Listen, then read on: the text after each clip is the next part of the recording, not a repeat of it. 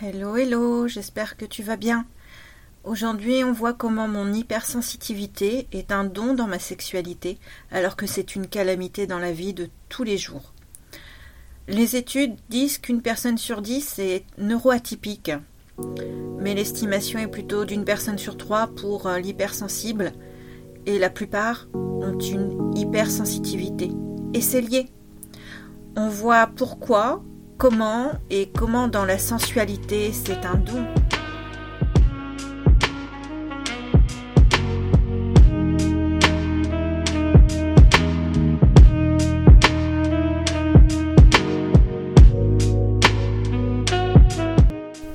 Bonjour, ici Christelle de Camarel.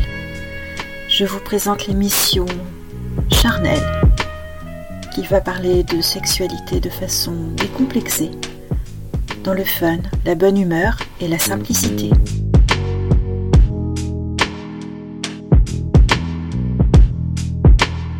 Si tu veux me suivre, tu peux le faire en me suivant sur le podcast, ici, avec le flux RSS, euh, ta plateforme préférée, ou alors tu t'abonnes sur mon blog, donc camarellingerie.com, qui commence avec un K c'est pour avoir plus d'infos sexo, connaître euh, mes autres actus au niveau de la lingerie, du bien-être intime.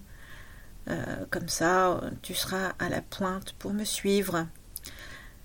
Donc on va parler de quoi aujourd'hui? Donc de l'hypersensitivité. C'est une notion qui commence à arriver euh, dans le monde d'aujourd'hui.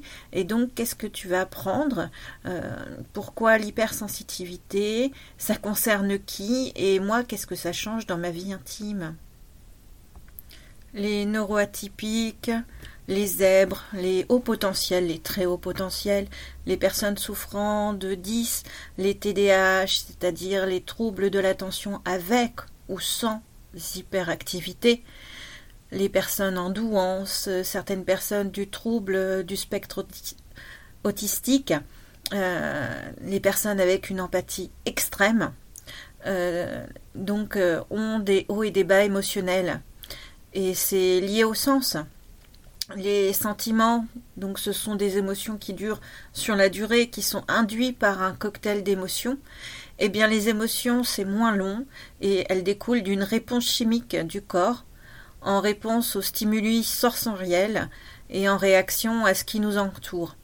Par exemple, le froid sur ta peau, en général, c'est dû au réflexe euh, euh, voilà, où tu as une réponse comme quoi il fait froid, que tu as froid et qu'il faut réchauffer ton corps, et ton corps va créer, par exemple, la chair de poule, tu vas claquer des dents.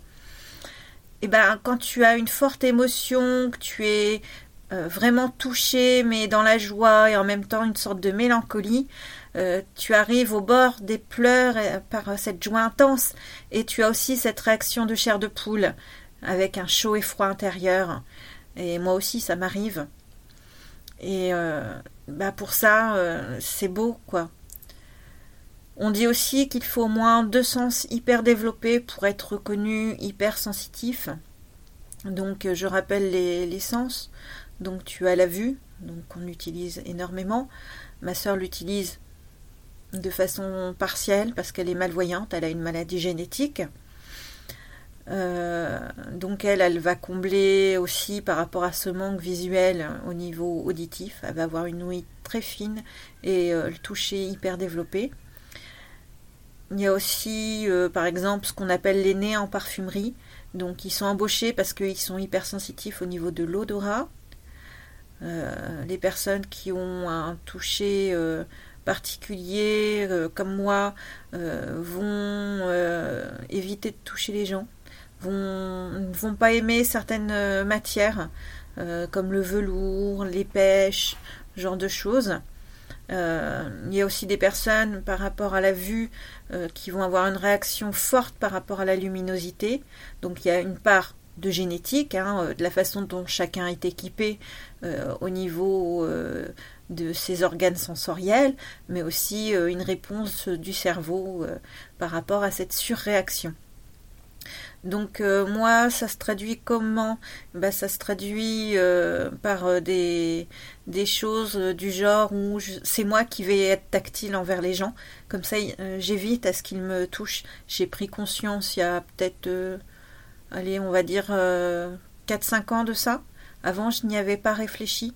Pourquoi c'était moi qui étais si tactile euh, à réconforter les gens euh, C'est moi qui va leur faire un câlin, c'est moi qui va leur toucher l'épaule, glisser la main sur le, bras. Mais euh, j'ai horreur, mais une sainte horreur à ce qu'on me touche, à part certaines personnes.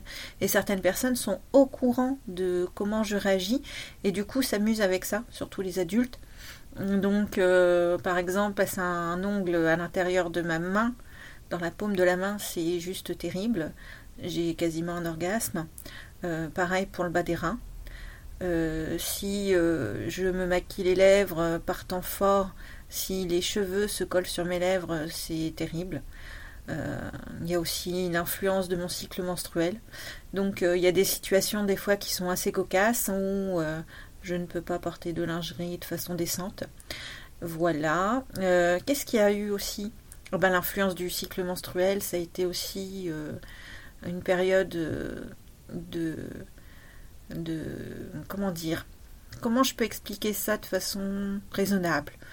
J'ai arrêté d'allaiter ma fille et le cycle d'après, euh, ça a été juste une tornade entre l'ovulation et la période des règles où j'étais chaude bouillante je ne tenais pas en place, même les vibrations du, bus euh, me, faisaient jouir.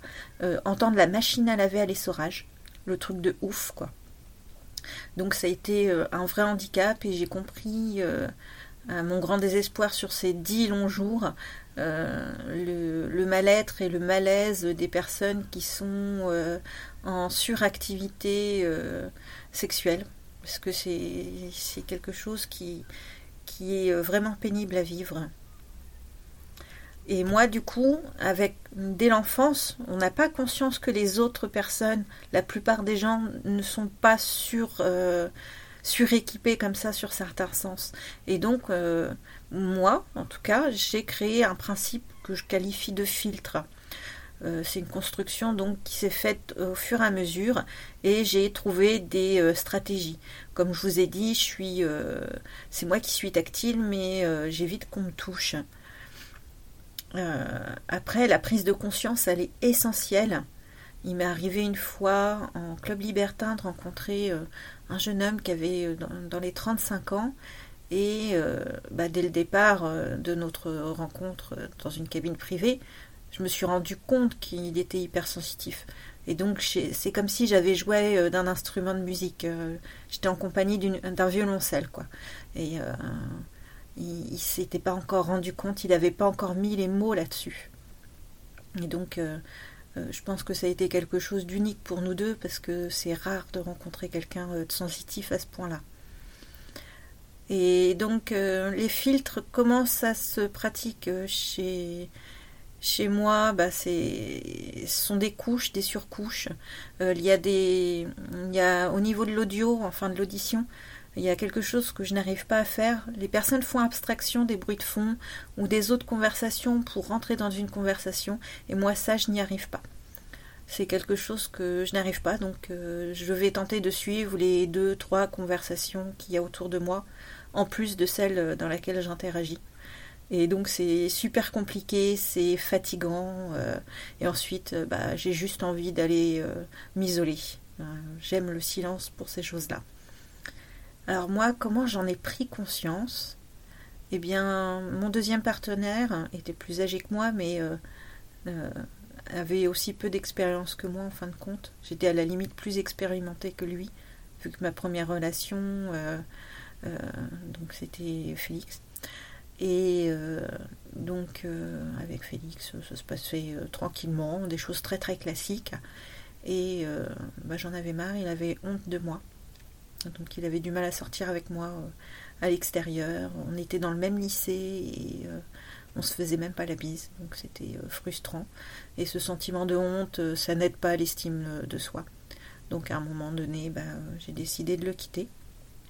Et donc j'ai rencontré John avant de me séparer avec Félix, mais j'ai attendu de me séparer avec Félix pour être en couple avec John. Et John est un homme hyper religieux qui est protestant et donc lui il ne trouvait pas ça bien, la masturbation directe.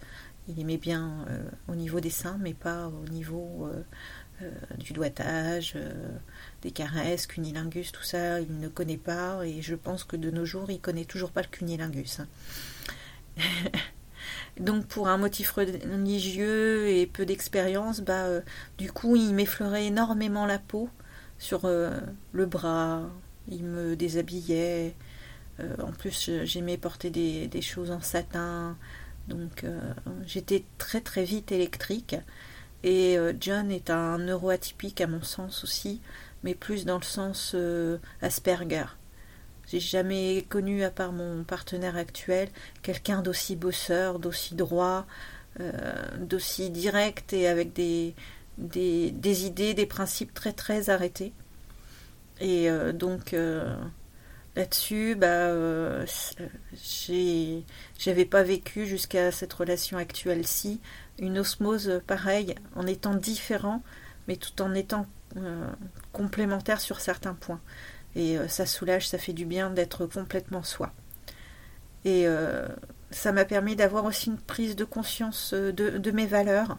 Et donc c'est à partir de ce moment-là que j'avais créé, et que je continue toujours, ma chaîne de, de bonnes valeurs. Donc de donner, mais de donner sans attendre, sans donner, enfin du, don sans, sans attendre un coup d'ascenseur, euh, de façon anonyme, de façon gratuite, et euh, sans attendre à ce que la personne soit mon ami. Et euh, aussi, je pense être au potentiel, je m'en suis aperçue à, ce moment-là et je me suis intéressée à ça depuis très très jeune. Je bouffais les, livres hein, depuis euh, assez jeune et euh, les que sais-je alors là ça a été euh, j'ai dû prendre toute la collection possible et imaginable à la bibliothèque. Et je me levais exprès le dimanche matin pour suivre des chirurgies.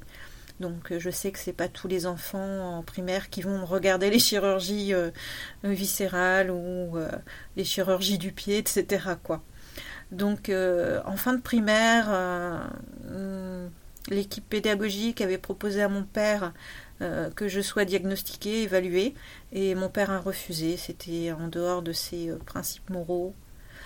Et euh, du coup, bah, je n'ai pas eu ces, mots-là sur, cette étiquette-là, en tout cas, sur qui je suis. Sachant que dans ma famille, il y a des personnes qui sont soit TDAH, donc trouble de l'attention, ou endouance et ça, de chaque côté de mes parents. Et du coup, ben, il y a une période où moi je, me sens complètement libérée au niveau de mes sens, où, je peux me permettre de les exploser, où je peux me permettre euh, de me faire caresser, de, euh, caresser quelqu'un d'autre, euh, d'ouvrir les vannes et de me défiltrer comme je dis. Et ça me permet un lâcher prise extraordinaire et de libérer mes sens, mais à leur pleine puissance, à leur plein potentiel, jusqu'à avoir une synesthésie euh, consciente.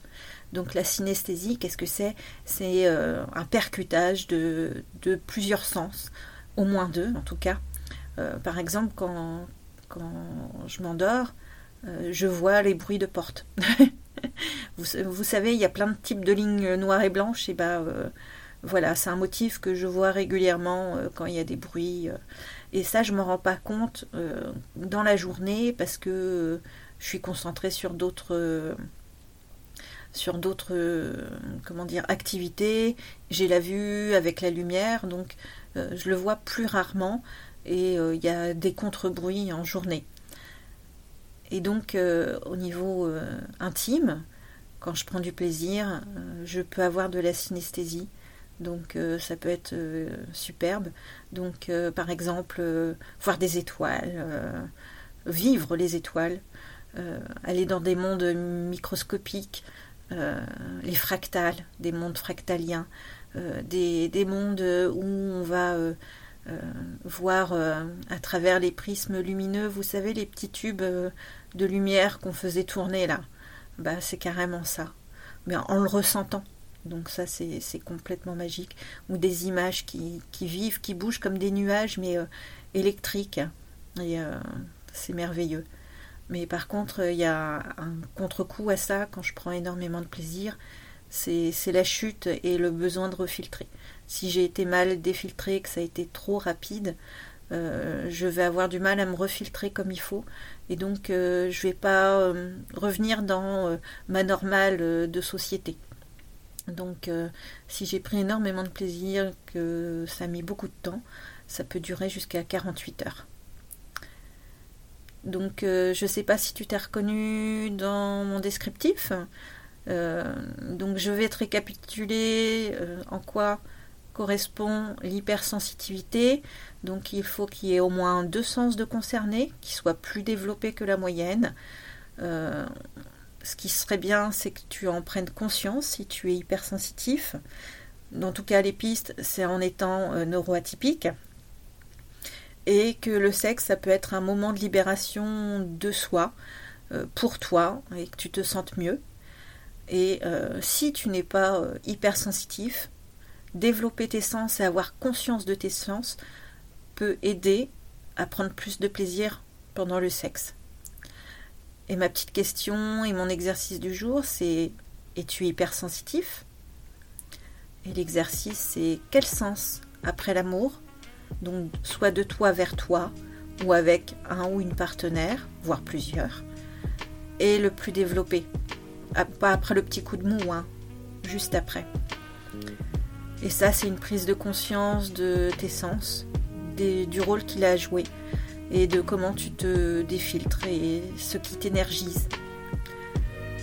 Et les sens, bah, c'est un rôle important dans l'activité du vivant, du vibrant du sexe. Donc, euh, on se redit en 2022 pour l'anniversaire des 4 ans de Camarel. Donc, je lancerai de façon hebdomadaire le podcast.